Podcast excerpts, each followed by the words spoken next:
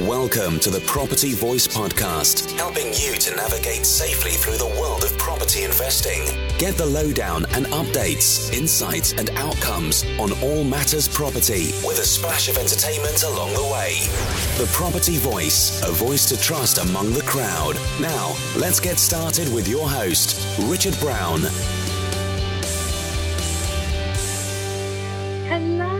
And welcome to the Property Voice podcast with me, your host. Yeah, you might have realised it's not Richard Brown today, it's Helen Pollock, the Content Doc. And there's a very good reason why Richard isn't interviewing today. That's because he's our guest. There's nobody better to talk about working full-time in property than Richard. So some of you may know um, a bit about Richard's background and how he came to be working in property full-time. Some of you may not, but I know that Richard's got so many valuable experiences to share. So without further ado, let's welcome our guest today, Richard Brown, the Property Voice. Hello, Richard. Hi, Helen. How, how are you doing? I'm good, thanks. How does it feel to be on the other side today? Weird. it feels, feels weird, but it's great that you're doing it, so I feel a lot more comfortable. Thank you so much for agreeing to quiz me on my own show. But anyway, it's great. Thank you. My pleasure. And uh, as I said, I know that you've got so much to share that listeners will find really valuable. So let's uh, let's crack on, and I'll, I'll start quizzing you. So first of all, some of your listeners might not know what your background is. So before you started uh, going into property, what were you doing? What was I doing? Yeah, it's always, do you know what? Every time I ask a guest that question, they're like, what? Do you want to tell me? Should I say when I was born and where and, you know, all that stuff? And I was like, yeah, I guess it, you know, I ought to be a bit more specific. But some of it can be quite relevant. Um, so I did come from, I, I like to say I came from a working class family. Um, I think my dad would say he's aspiring middle class. Um, and, you know, so whilst, you know, he had, had a news agency, for example, and he ran an insurance uh, area book, and my my mum was uh, a legal secretary and then and then retired with a bit of R S I. So um, that was the sort of upbringing, if you like. And the relevance of that is that I guess I was taught hard work from a very early age because, for example, in the newsagents, being the eldest son, I basically, I had two paper rounds and sometimes three, obviously when somebody didn't show up. So um, I guess I had a bit of a work ethic from an early stage, which was, you know, a small business, you know, obviously a news agency, um, if you can call it that. And then, you know, the real, you know, grind of it, of, of doing the newspaper round. So that was that. And that kind of, that theme carried on. So every time through school and college and university, you know, mainly college and university, I always had jobs, part-time jobs, summer jobs, Christmas jobs, jobs. And so, uh, you know, work ethic is very much drilled into me from, from that stage. And money wasn't, you know, a, a wash, let's say, from, from those years. And so, you know, that was another thing that, you know, there was a bit of scarcity, I suppose, that, you know, that I learned. Needless to say, I was fortunate enough to be able to go to university and have, you know, my education paid for by the government, which I was privileged, of course, to be in that, that place. Now, it's not quite the same these days, of course, um, by any means, is it?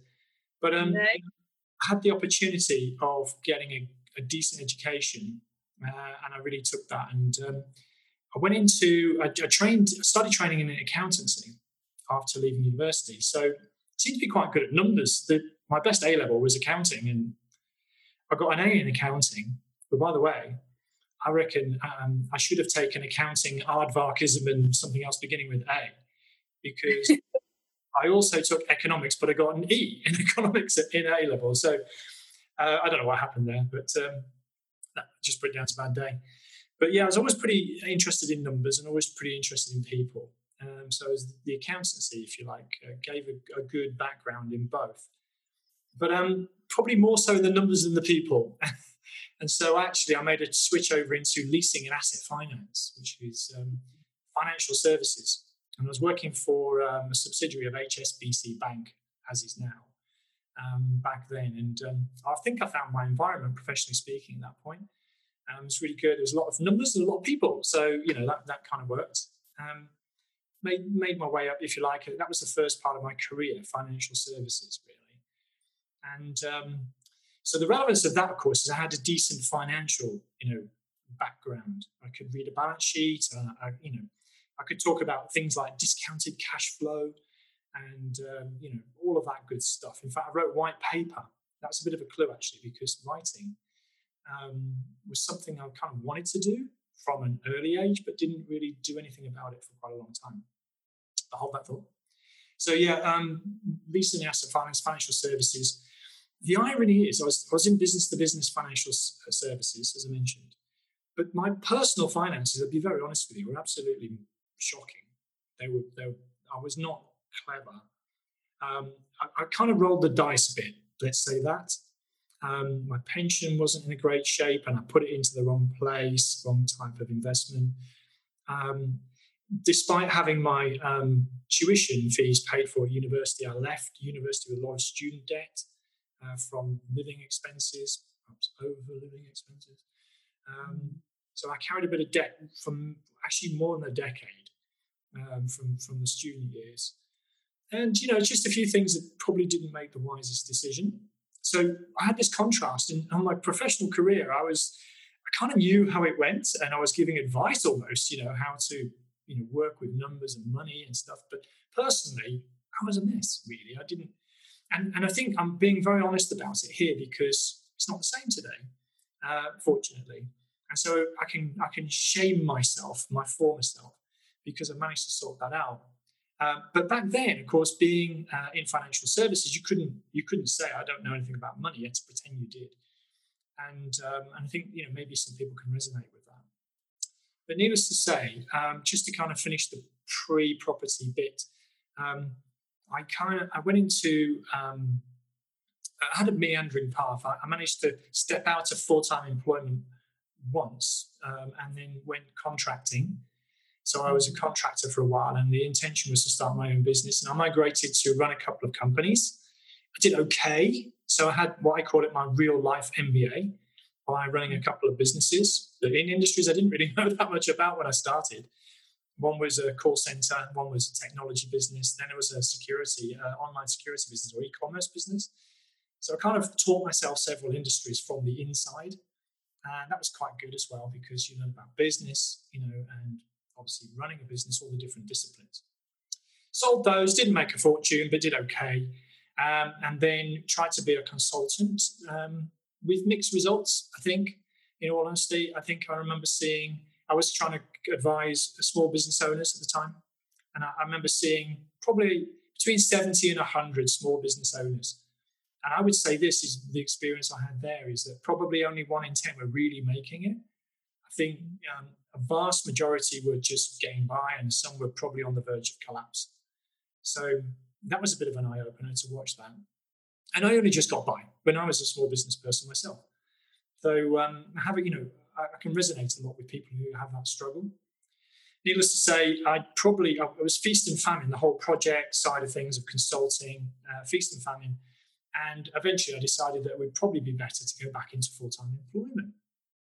And so a crazy man by the name of John Chitty um, at Oracle uh, took me back, you know, probably I was unemployable already by then, but um, he took me back uh, into the leasing and asset finance industry, you know, financing software and things like that.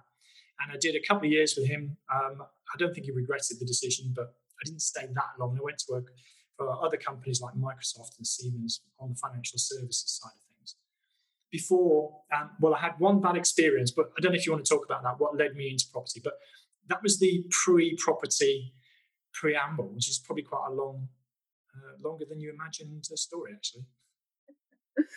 No, that's great, um, and really interesting to hear about that disconnect between your business life, where you you know you're great with finance, and you know your personal life where the finances weren't quite so uh, looking so great, um, and also the um, the consultancy. That's so interesting that you estimate that around one in only one in ten of the small businesses where you carried out consultancy work were actually making it. Um, I think um, many of us think that uh, a job or um, a small business where we're the boss are going to be the answer financially. And I think, you know, what you've just demonstrated is that's not the case, actually.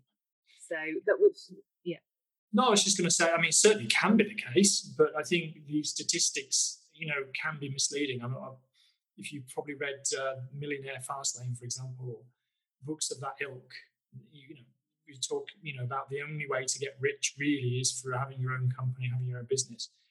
And I'd, I'd probably large, I wouldn't largely agree with it, but that's certainly true. There's truth in that. But at the same time, that, you know, there's a survivor bias. So, you know, there's a lot of a lot of businesses that don't make it, uh, or if they do, they, they struggle along and bounce along the bottom. So that's the reality. So it's not, what was the quote I heard the other day? Some people will work eighty hours a week for themselves so they don't have to work forty hours a week for someone else. So. I suspect many of our listeners can relate to that one. So um, moving on from that point, that you've talked us through your um, your history, your education, and your early working life. How did you come to start investing in property? Yeah, um, so apart from, I, I really, I was an accidental landlord in the mid nineties. And I didn't know what I was doing, Helen, in all honesty, back then. Um, I, I, got a, I got a job with a relocation. And so I was living in, in, in Slough. Yeah, I was living in Slough, and I got a job in Manchester. And so um, I went up to Manchester, and I just thought, well, just rent the place out. I, I don't know why. I just thought rent the place out. And um, I got an agent because I was in Manchester, and got some tenants who said they want to stay there forever, um, more or less. And within six months, probably less than six months, actually, within the first few months, there was a major sort of repair. There was a, a water tank which exploded somehow, um, caused quite a lot of damage. And the, you know, so that, that wiped out at least a year's worth of rental profit to fix that. And the other thing, and it was quite stressful because I was away and I didn't really know anything of what I was doing. And the other thing is the tenants who were going to stay forever decided to move on. So foolishly, actually, in retrospect, in hindsight, I decided to sell that property. So I made some money out of it from a capital gain point of view, but do you know what? I, you know, I used to go and look at the value, but I stopped doing that a few years ago because, yeah, it would, uh, it would cause pain. So that was a that was a regret, if you like, to sell that property. But fast forward to the mid noughties. So this wasn't that long ago, really. So roughly fifteen years ago. Um, I kind of, I was, I was working probably with my friend John I just talked about, maybe, I'm not sure the exact timing, but I went for a sneaky pint after work one summer's evening, and I was in the beer garden, uh, and I was just, I was on my own, and I was doodling uh, on a napkin with a pen, um, and you're going to think this is bizarre, but I was doodling compound interest and, and portfolio growth uh, on this napkin. Because I understood the concept in a business-to-business sense, and I was kind of starting to think of it in a personal sense with property. And I, I call it my eureka moment, because um, it was it's like, oh, wow, uh, this is it, you know. What have I been doing all my life, you know? I didn't understand this. And I was even working in a sector where you do, you know, work with those numbers. So uh, needless to say, I took a decision that I was going to get into property uh, from that experience. But it actually took another four years before I finally did get into property.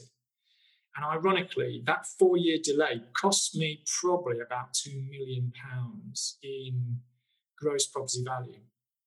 Wow. Yeah.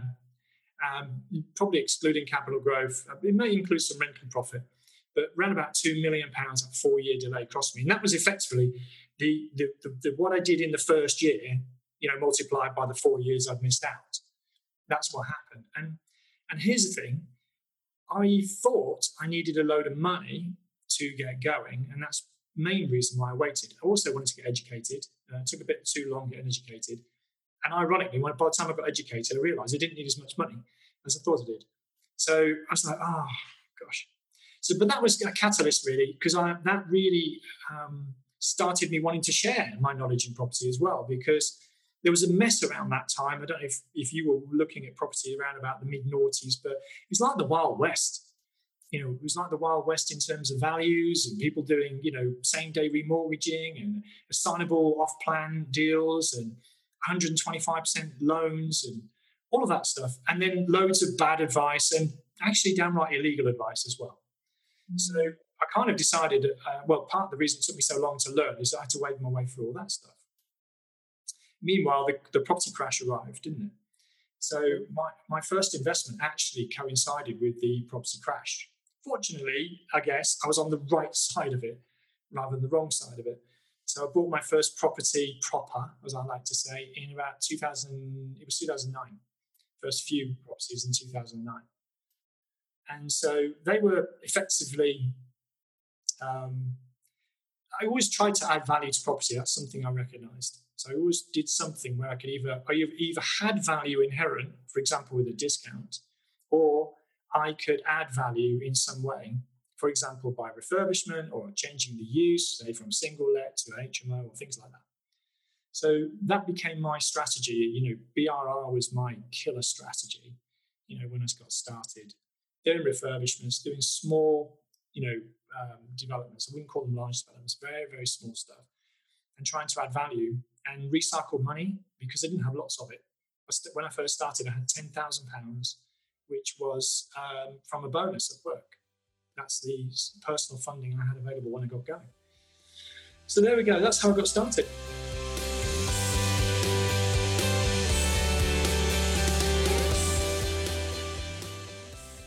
That's, um, that's so interesting. So from that point, what strategies did you adapt as, and how did you scale up? Yeah, good questions. I mean, quite a lot of different strategies in a way, to be honest with you, Helen. I don't necessarily advocate this for everyone else. Um, so if I tell you part of the reason why I pursued a number of different strategies, it was also to educate myself. Mm. So, so for example, I'll get into it in a second, but when I got into serviced accommodation, I did it because I wanted to educate myself about strategy uh, more than anything. So you guessed it, I did a bit of serviced accommodation. But before that, I was doing mainly, I did a little bit of flips, which helped raise money for some of the B R R, buy, refurbish, refinance, where you, you know, you add some value, you put a tenant in, you refinance it, you pull some money out. Now, you, the, you know, a lot of the gurus or cer- certain people in property would say you can fully recycle your money from a B R R strategy. I think it's it, it, it was possible, but I don't think it's as possible now. It, it possibly is under the right conditions, but I think largely you expect to leave some money in the deal, and so you have to top up that fund. And you you, you know, the basic ways to top it up are, you know, through your own personal, you know, fundraising, savings, bonuses, friends and family, or stuff like that. Or alternatively, if you flip along the way, you can, you know, hopefully generate a profit. And some or all of that profit can stay in your next deal. So did a bit of flipping, did a bit of uh, buy, refurbish, refinance, um, did a bit of serviced accommodation, started to get a bit more adventurous. Did, went up to H M Os, um, went for a bit of planning with H M Os to get the uh, sui generis um, st- you know, status, if you like. Um, then I started to do a little bit of the same, but in different countries, just because. So I do actually have investment interests in four countries, including the U K. So U K, U S A are the big two, and then also Portugal and Brazil. Uh, the latter two, because of the, particularly my wife is is Brazilian, speaks Portuguese, so that, that's a big help. Um, probably wouldn't invest in those areas without without my wife, frankly. But the U S A and the U- UK, apart from the U S A, is like fifty countries. It's not actually one. It's crazy. But there we go. So diversity, diversified across geographies, uh, tenant types, single let, uh, mainly white, you know, working tenants, let's say, um, and then the serviced apartments. I think I'm getting most of them. It was only recently, because you were saying about scaling, it was only recently in the last two, two and a half years or so where I, I would say I really scaled up. And um, in that time, I've moved into conversions, you know, commercial conversions in particular, and some ground-up development as well. And um, the, it's, it's interesting. You'll probably ask me what changed for me. I don't know, maybe you will. But um, so from a strategist point of view, I kind of got to conversions and development, and I've, I've currently got something like uh, seven uh, projects on the go right now um, that I'm working through at different stages of development. Well, you were right. I was going to ask you that. Thanks for stealing my thunder. So, um, how and how's that gone? How's the scaling up gone? Um, I guess what you know. What are the what are the different things that you now need to consider? Yeah, well, thank. Um, there's a lot of different things, and how it's gone is mixed, frankly. Um, so I scaled very fast. Um, There was a lot of the, the two, the three big things you need, I think. I think the first one is, is, is your own belief and your own mindset. And, you know, sometimes there was a bit of a glass ceiling. Um, in fact, that occurred more than once in my career or my, you know, my business, business life. You hit this glass ceiling, you just put a limit on your capabilities. Um, and so, One one lesson I perhaps would suggest to people there is, you know, I used to say things like, I can't do that. I can't do that. And more, you know, recently I've been saying, how can I do that? Instead of, you know, so just reframe the same. I don't know how to do it, but rather than saying I can't do it because I don't know, I say, how can I do it? And then something magical happens when you reframe a negative I can't do, a limiting belief, into more of a, you know, what would be the opposite of a limiting belief? Unlimited. Limitless belief. Limitless belief, thank you. So if you reframe it as a limitless belief, two things happen. One is your own subconscious starts working on the problem because you posed it as a problem. And then the second thing is, and this is getting woo-woo, and I know sometimes we talk about woo-woo, but the universe knows about it as well. And then suddenly things start to happen, which you think, how could that be? People start coming into your world that could answer that problem. So one is the mindset and the belief, and this breaking through the glass ceiling. But fundamentally, once you've got the belief, that's not it. You don't just stand there and wait for the universe to give you, you know, these great opportunities. So the next things are um, you need you need the opportunities, and then you need the funds to, you know, undertake the opportunities. They're, you can't do anything without those two things. And then after that, you need the team, and you need the skill set, and you need all of the good things, the professionals, if you like, to make it happen. And, and so when I said mixed, the I got pretty much, so I broke, broke through the glass ceiling. I was getting up, then I was getting opportunities. Then I was getting the funds to, you know, be able to take advantage of the opportunities, um, manifesting, whatever you want to say, but, you know, that was happening. And of course, what I knew at the levels I was working at was a certain level, but what I needed to know as I moved up in scale was, was different. And um, so stepping out, I stepped out, you know, quite big time. And we, Damien, who I was working with a while ago, as you know, Damien, we had a phrase which was go big or go home. Yes, I remember. So we went big and then we went home. But um, no, but um, so pushing out too too far too soon, you know, I think they call it overtrading, you know, can have a detrimental effect. So just be careful about that. So I think today, you know, now I've got like more professional team around me. I understand things a lot better, and you know things that are going to, you know, take longer. They're more complicated. And dealing with planning and things like that is much more complex. Um, having, you know, the, the principles of project management are the same, and yet the, the level of detail is is that much different. So there's lots of different elements to larger projects, but you grow into it. I just wish I'd have grown into it a little bit more leisurely than I did. So I've got my stripes, you know, from and my, my battle scars from over the last few years through that growth. But actually, it's now put me in a really great place um, to to keep going. And the just just I think it's important at this stage to say that growth is not for everyone, um, and you know, accelerated growth is not for everyone. I think um, I'm on a bit of a mission because I've now got a goal to develop a legacy, and the legacy is not for me or even my family, although don't get me wrong, my family are very important to me and they will be well looked after.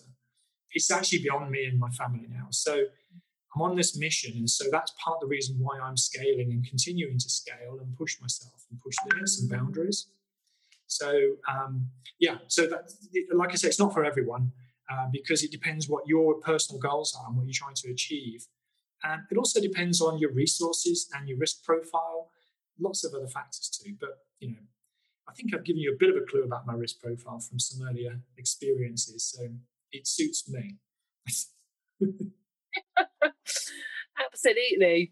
So um, I guess it's probably a good point to move on to what your biggest mistakes have been. I know you're you're a very honest person and you will not hold back.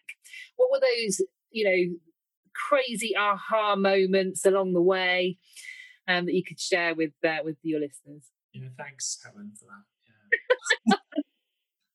It's, this is the Schadenfreude bit, isn't it? Um, so, I mean, I think not having the personal financial financial education from an earlier stage would be the first one, because I was ignorant to that to a large extent. I shouldn't have been, but I was.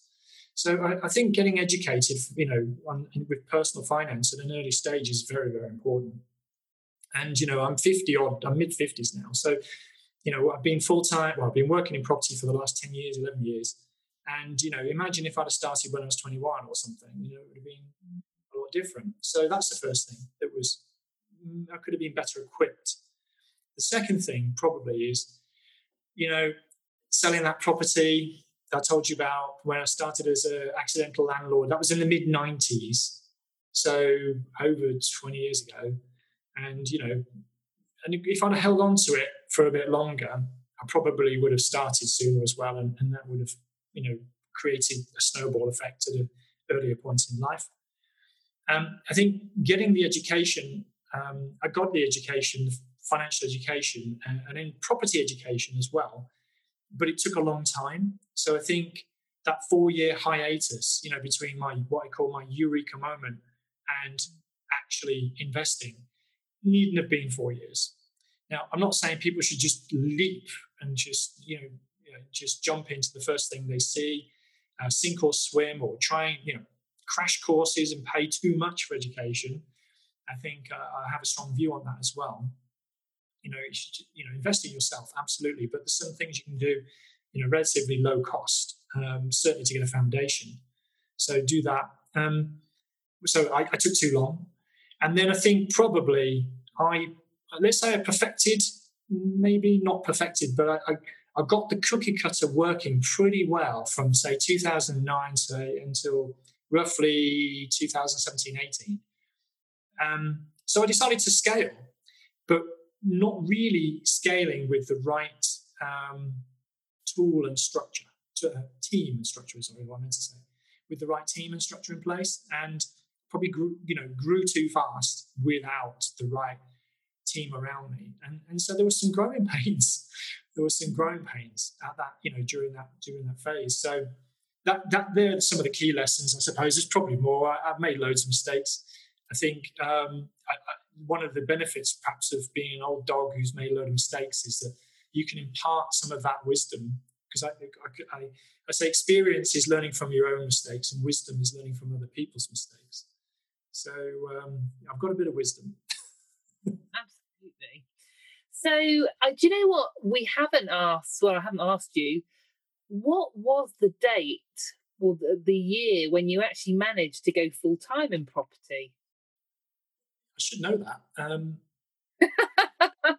so I just, I'm really rubbish with dates. Um, so I was working for Siemens Financial Services at the time. And so I could probably peg it from my C V. So I think it was round about two thousand twelve, something, maybe something like that. And that first year was a, an interesting one because I stepped out without a full safety net. Um, again, a clue to my risk profile. But um, so I had, I, I put my hand up for a voluntary redundancy at work, and they said, "Put your hand down."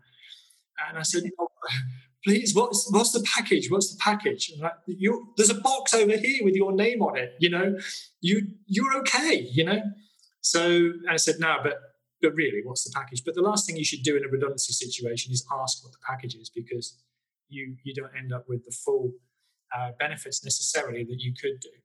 But it didn't matter to me, because by then I had a few uh, buy-to-lets and um, H M Os. I had an income stream. I think it was about three grand a month, something like that at the time. And I thought, well, this is it. This is my moment. So that, that wasn't full income replacement. I was earning a six-figure salary at the time, including all the bits and bobs that you get added onto it.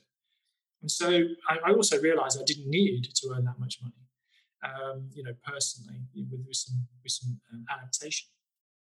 So uh, I put my hand up for the redundancy, and I kind of worked out with the money I had, you know, coming in, and the money from the redundancy, I, I could.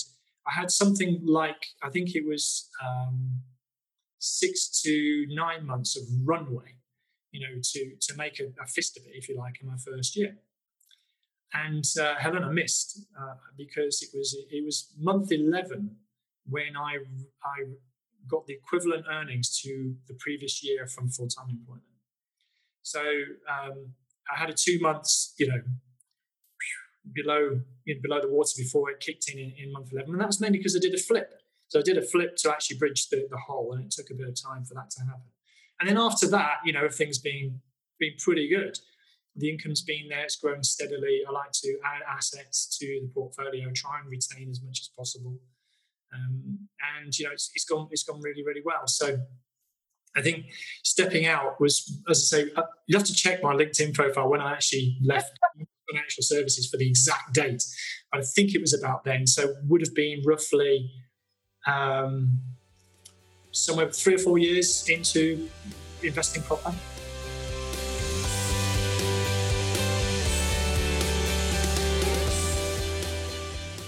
Okay, so the, the other side to your uh, now over well over a decade um, of investing in property and around eight years of working full time in property. We'll check that on your LinkedIn profile later. Uh, so you, you must have plenty of tips and, and advice for either newbies to property investing or Um, people who are just considering it at the moment and don't really know where to start. What would be your top tips at this juncture? For newbies in particular? Mm. Mm. Okay. So I always say, I mean, a lot of it depends on um, circumstances and your drivers and what you're trying to achieve. So I always say, you know, people, I tell you what, if someone, if someone gave me a pound, every time they said, you know, what strategy should I follow? I would be a very wealthy person. But you don't start with strategy, that's the point. So you start with what you want out of life. I always start there. So I say, what do you want out of life? What do you want your lifestyle to look like? What do you want to do with your time? Who do you want to, you know, spend your time with?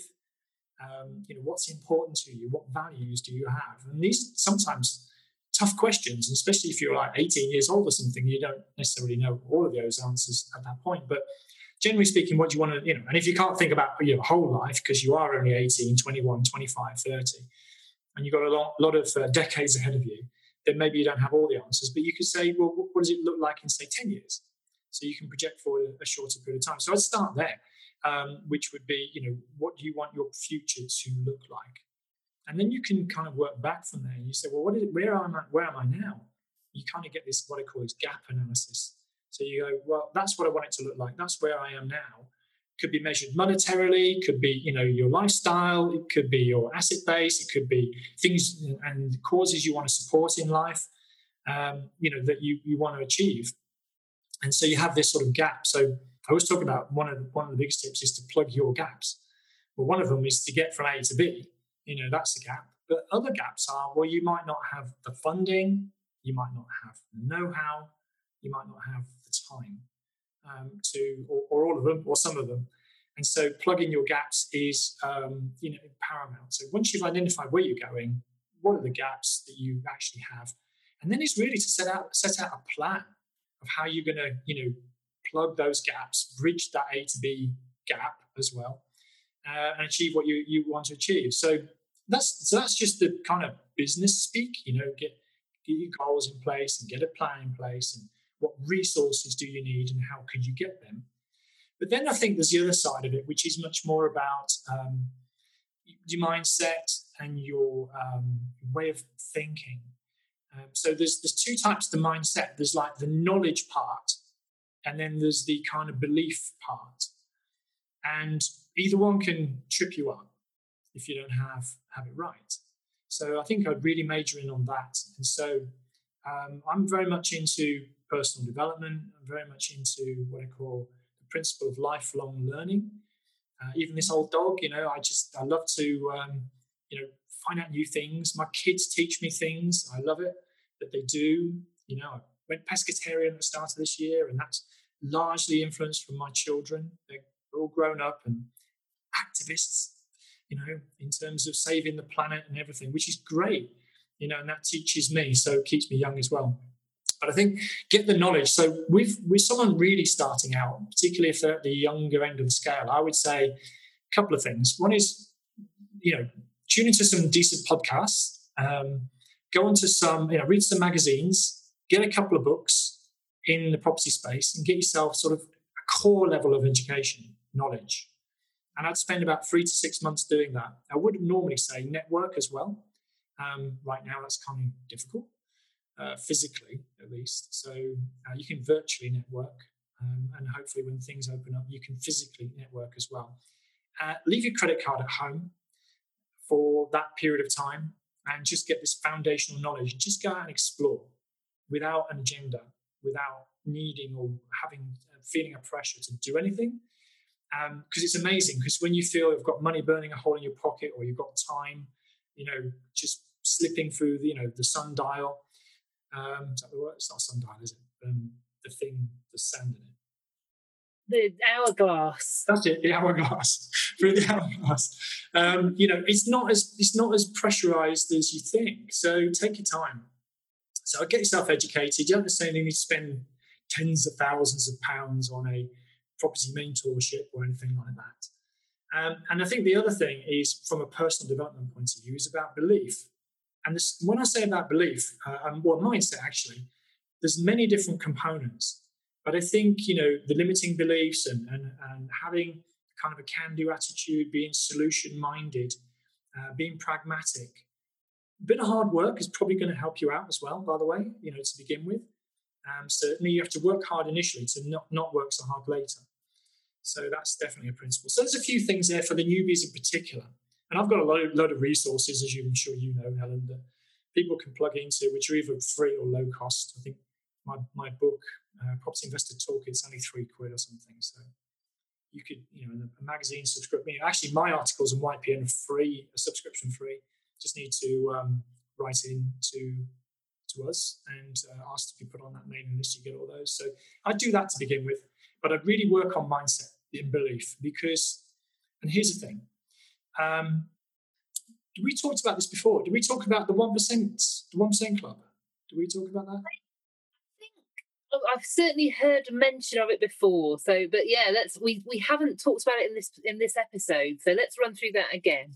So to be in the one percent in the U K, Um, on average, there's two two measures of of, um, of the one percent I'm referring to here. One is by income and one is by wealth or net assets. So do you have, have an idea of what sort of income level or asset value you might need in either case to be in the top one percent of the population, approximately? I can't remember. So you'll have to refresh my memory. So it's one hundred sixty thousand a year. And it's, it's I think it's three point two million. I think it's three point two million um, net assets. And so uh, that's, that's to be in the one percent club. And that's just by wealth. And by the way, when I talk about one percent club, it's not only by wealth. It's also about the way, way you think, and it doesn't always have to be financial. So it's just a way of thinking. It's, it's, a, it's a, a way of being almost, um, as, well, as much as anything. But if you want to be in the one percent, or if you um, want to have that kind of mindset, then you actually have to think like a one percenter, as I call it. Uh, I, ideally, you need to associate with one percenters, and you know, be you know, they say you know we're a product of the four, well, the five or six people closest to us. Um, whether that's scientifically proven, I don't know, but there's a lot of merit in we, we're influenced by our environment. We're inv- influenced by people around us. So I think you know surround yourself with the right type of people. Get as much positive input, you know, positive energy, people who've actually done it as well. I would say that, because there's lots of so-called experts who haven't really done it. So just make sure you find the right people to associate with. And that can be just people who are committed to personal growth. That's what I mean about one percent from that point of view. So it could be someone who's not, you know, financially in the one percent, but has the sort of mindset and attitude and commitment level of being in the one percent. And I think this, you know, our, our own mindset and the environment with people that we associate with are the two biggest drivers, actually. Um, for and this doesn't just apply to young people, it applies to all of us. Um, you know, to get that right. So put yourself in the right environment, associate with the right people, flip that lid off your head and put some good stuff inside that brain, um, you know, from, from reading good books. And it isn't just books these days, it's all sorts of media and content that you can learn from. Uh, invest in yourself. Certainly leave the credit card at home for a while. Absolutely. Um, so we are talking in the middle of the coronavirus pandemic. And um, I know as an aspiring investor myself, I wonder what changes we might see in, in the property market, um, both you know, now and after, hopefully, the pandemic passes. What would you say to people who, who might be worrying about whether now is a good time to invest and what potential changes there might be in the marketplace? Sure. Okay. So as far as potential changes in the marketplace, who knows? That wasn't the answer you're looking for, though, was it? Well, I guess it's like, what you know, what is there anything that we can do? As do. Property- I'm just playing. I'm just playing with you. playing with you. So um, I have I have my own theory. I meant I meant who knows in a, in a. I was being a bit ironic, but I you know I have my own opinion about what might happen, but I might be proven wrong. Um, so, for example, I do think that w- there will be opportunity. I think commercial and retail will be decimated, um, but probably on like a staircase type of um, model, because there's so much, you know, government support that's been put into business, let's say, and, and individuals. There's the job furlough scheme. There's the uh, I forgot what they are. There's the the grants for the hospitality sector. There's the bounce back loans and civils loans. You know, there's a whole range of different, an unprecedented level, actually, of financial aid, and not just going into the large banks and everything, which is what happened primarily in the global financial crisis, um, roughly when I started investing. Um, this is going into the hands of small businesses and, and, and larger businesses and individuals. Um, but it will be, we will be weaned off it. And as we're weaned off it, there will be, unfortunately, winners and losers. Um, but I think some of the losers might be more in the commercial, retail, hospitality sector. So I see an opportunity from a, a, a maybe a horrible thing to say, but I think, you know, change of use from commercial and retail into residential could be an area for a, a, an, an aspiring investor to look at over the next months or years. I think residential will probably largely bear up, um, if you know, if not thrive to some extent. I think it might be a blip. There might be some unemployment, and that might affect things, but. You know, even with unemployment, that creates opportunities for investors with, say, you know, benefits tenants even. So I think you can hedge a little bit there. So I think residential will bear up a bit stronger than, say, the commercial sector. So that's the kind of looking forward bit. I'm probably seeing some maybe some changes in trends like home working. Look at you and I. We're, we're both, you know, from our homes having this call over Zoom, like thousands of people um, at the moment. And, you know, my wife works in H R, as I've probably told you before, and she's been doing lots of surveys. With, she, she's responsible for fifty-five thousand people. And um, they're largely really enjoying working from home. They, there's lots of merit in it, and people kind of want to stay with it as far as possible. There's some challenges with that, childcare and, you know, being on your own and not having the right equipment and, Working, working at the kitchen, you know, table with the kids screaming around you and stuff like that. It's not always ideal. Um, but I think there'll be home working, different trends like that. There'll be some downsizing of large offices and maybe a bit more of a push towards regional bases, which, by the way, will mean people might move out of cities and look for green space, outside space, you know, maybe even work from a laptop in Bali, who knows? So I think there's some going to be some trends like that. So the question I always say is, well, so what? So with these changes, so what? And as an intelligent investor, that's the question you're always asking. So what? What does that mean to me? What can I do with that information? So I think that is, I'm not necessarily going to give all the answers, but I think ask the question, so what? And what do you make of it yourself? But the, the first question you asked me was, um, oh yeah, change because of the um, pandemic, et cetera. So here's the thing. The last time we had anything of this scale was before pretty much anybody's lifetime or certainly living memory. Spanish flu, roughly around about the First World War, was the closest parallel we've got. We've had other localized pandemics, um, and we've had some global pandemics, but on a smaller scale. But on this sort of level, of, you know, in terms of scale and, and, and reach, um, it was the Spanish flu is the last thing. And no one can remember what happened then.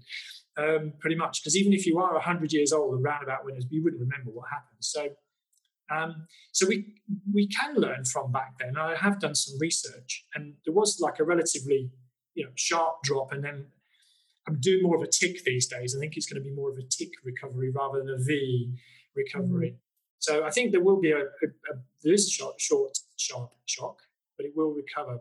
Perhaps not as long, it won't take necessarily as long to recover as a global financial crisis, maybe. But um, so that's my just prediction. Um, but here's the thing, whether it's a pandemic or a global financial crisis or an oil crisis or a E R M, you know, um, exchange rate mechanism, you know, collapse or any other crisis that you might want to mention, just ordinary recession, change happens, cycle, we go through cycles. So um, whether it's the economic cycle or property cycle, something will happen and everyone will go, well, I didn't see that coming, but guess what? We go through those cycles, and roughly at least once a decade, we'll see something happen of a significant scale. So the thing with being a property investor, uh, in particular, you know, and developer, is being able to survive these um, shocks and prepare ourselves for them. So I always talk about making our property portfolio bulletproof um, to a recession. So there's various ways you can do that. Probably don't have time for it in this discussion, but if anybody's interested, I've got some resources around that. So we should we should prepare ourselves in what we do so that we can, you know, survive some of the hard times, and they will come, and they will come. But by the way, out of hard times also comes opportunity. So you know you want to you want to take the opportunities when they arise, and you want to protect the downside, you know, in the good times, so that you can survive the downside when it comes around full circle again. So whether it's a pandemic, global financial crisis, or any other, you know, apparent shock to the economy or the property market, expect it. It's going to happen, and be prepared. Be prepared in a positive way, but also be prepared in a defensive way is what I would say. That's um, fascinating to hear you say that, Richard. So I, I know quite a few people who are very successful in property uh, now. And something that really strikes me about all of them is they don't see these kind of global crises as too much of an issue. They, well, they, what they don't exhibit is fear. They seem to, they look for the opportunities. That, that's how they see a challenge is, okay, so where's the opportunity? Um, and also, you know, diversifying your, whether it's your property portfolio or whether it's a wider investment portfolio, makes total sense. So, you know what? I think we're coming to the end of our interview today. Um, is there anything else that um, I should have asked you that I haven't asked you? Mm. Um, Certainly, where can people um, access well, information that might be a good... I'll do that, but I'm just thinking if there's something I really feel I should say, and... Um... It's kind of a reinforcement in some some respects of something I did say earlier. But I think, you know, know, know yourself. Um, know what you stand for, what your values and principles are. And um, be be an oak tree. Put, put firm roots down. So when a storm comes along, and this is a metaphor you can use for yourself and your own character and your personality, but also for your business, your property business. So I want to just leave maybe with that parting thought of an oak tree. That um, you know, it's very rare you'll see an oak tree that's blown over by a gale because they, you know, and they, they, they stand for, you know, a century or more. So I, I would say that's probably the biggest principle of all. And so, but know yourself, um, and then really try and associate with, this is the most important thing. There's so many partnerships and opportunities to develop and learn and collaborate in this industry sector. But I would try and work with people you really resonate with. And the way to really understand that is first understand yourself. Um, so really get in touch with yourself, your values, uh, because there's going to be plenty of opportunities, plenty of collaborations that come your way, and plenty of opportunities to um, take people's services, actually. But, you know, try and work with people who resonate with you. So that's probably the bit I wanted to stress more than anything. Sorry to get one a bit longer, but I think... Probably, yes. This is the Property Voice podcast, uh, interviewing the what would otherwise be the host. Uh, you probably know where to find a lot of stuff. So, um, you know, obviously our website, um, the property voice dot net. And I think um, if you want any of the resources I've been referring to on and off throughout, you know, the recession proofing or the Y P N subscription, things like that, just drop an email admin at the property voice dot net. And uh, Karen, a delightful Karen who helps me, Um, has been for a number of years now, will gladly point you in the right direction. And, of course, reach out to me. Um, I'm always happy to give people a pointer. Um, you know, and, and that might be to a resource I already have, but or it might be to a person if it's not not me. But, you know, just reach out. So that's probably the, go to the website, property voice dot net, and maybe the email. I normally say if you want to reach me personally, it's podcast at property voice dot net. So, but if you want the resources, admin, you want me, podcast. Brilliant. Well, thank you so much for uh, allowing yourself to be submitted to uh, my interview questions. And I'm absolutely certain that um, your listeners will have got so much from, from this. So thanks again. No, thank you, Helen. But actually, before we go, um, I think it's important um, because this is, we talk about values. And I know you share a lot of these values yourself, but you've got some exciting news yourself, haven't you, looming, I believe? Yes, I have. So um, I'm just about to launch a joint venture. Um, I'm a book coach, business book coach, and uh, I've joined forces with a business friend who's, you know, we share the same values. That's how it, this all came about. She is a layout designer. And uh, it was actually my suggestion when we realised that we were both being asked regularly by clients about the other parts of the book, um, you know, publishing process. Um, and, and I suggested that we might want to come together and offer a complete solution for self-publishing a business book from concept to completion. So it's called the BizBookFoundry. Uh, it's w w w dot biz book foundry dot com. And, um, yeah, delighted to uh, have a chat about people's book ideas uh, if they'd like to get in touch. Yeah, I've seen you. So um, prolific, actually, at the moment, um, both in delivery and also communicating your message on, on some of the social media platforms. And you deliver an awful lot of valuable content just in, in that area. I know you do a couple of challenges. I don't know if you're still doing those from time to time where you give, give over content. I've attended one myself, so it was good. Um, speak with experience. So um, I wish you all the best for that, Helen. You definitely deserve it. Um, you, I mean, I've known you now for a few years. We've worked together in a number of different ways, including with some of the book stuff. So um, if anybody is interested in, um, because by the way, just to put it in context, um, a book is like a giant business card, isn't it? It's, you know, this authority that you can have um, in your sector or in your niche. So if you want to giant business card, probably not the best analogy either, but if you want a higher profile, bigger profile, then maybe get in touch with Helen and Catherine with the BizBook Foundry. I'm sure they'll help you out. Good luck with it. Thank you very much. Welcome. I hope you enjoyed the interview with our very own property voice, Richard Brown. There are a few themes I'd like to pull out of our interview. Uh, first off, I was really struck by Richard's life before property, which started off with a strong work ethic, even as a, a young lad, uh, with part-time jobs. And then I was also really struck by the fact that Richard worked in business finance, but actually his personal finances were a bit of a mess for a while there, which might be a bit of a surprise. So Richard's first foray into property was as an accidental landlord in the mid nineties, and there were a few teething problems, and Richard sold that property, which I think I could detect a, a hint of bitterness about even now. So then in the mid noughties, Richard became aware of the power of compounding and had one of those light bulb moments. And in fact, Richard feels that he took a bit too long over his education in property and estimated that the four-year delay in taking action as a result cost him something like two million pounds. So that's um, something to bear in mind if you're thinking about getting into property.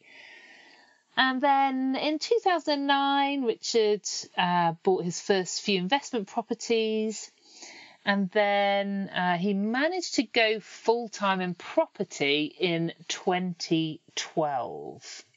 He's used a variety of strategies, and his first point with regard to choosing a strategy is to make sure that it's the right one for you and your goals. Richard said, when he was talking about his rapid scaling up in twenty seventeen to twenty eighteen, growth is not for everyone, especially accelerated growth. So overtrading can be um, a temptation, um, and really uh, ought to be avoided. So I hope you found that useful. I'm sure you did.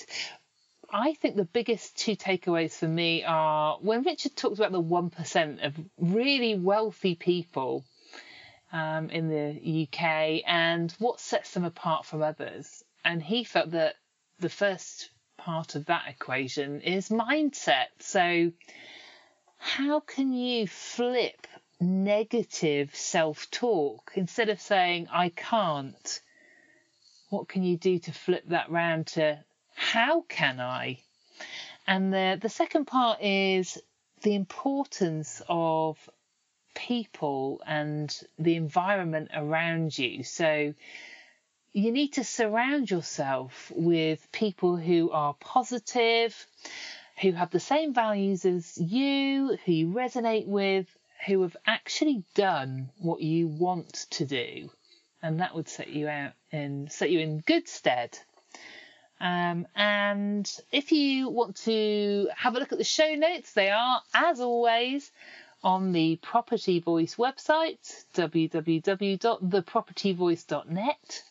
Now, Richard did tell me off because I forgot to mention that my next free five-day Get Unstuck With Your Book challenge starts on Monday, the thirteenth of July. So if you would love to write a business or non-fiction book, but you just don't know where to start, or perhaps you've got stuck somewhere along the line, please do sign up and um, we'll help you out. And I will give Richard the link, so that'll be in the show notes too. But for now, it's thanks for listening and goodbye. Thank you for listening today. Now head over to the property voice dot net for more inspirational content and get updates through our mailing list. Join us next time on the Property Voice podcast. And if you enjoyed the show, please don't forget to rate us on iTunes.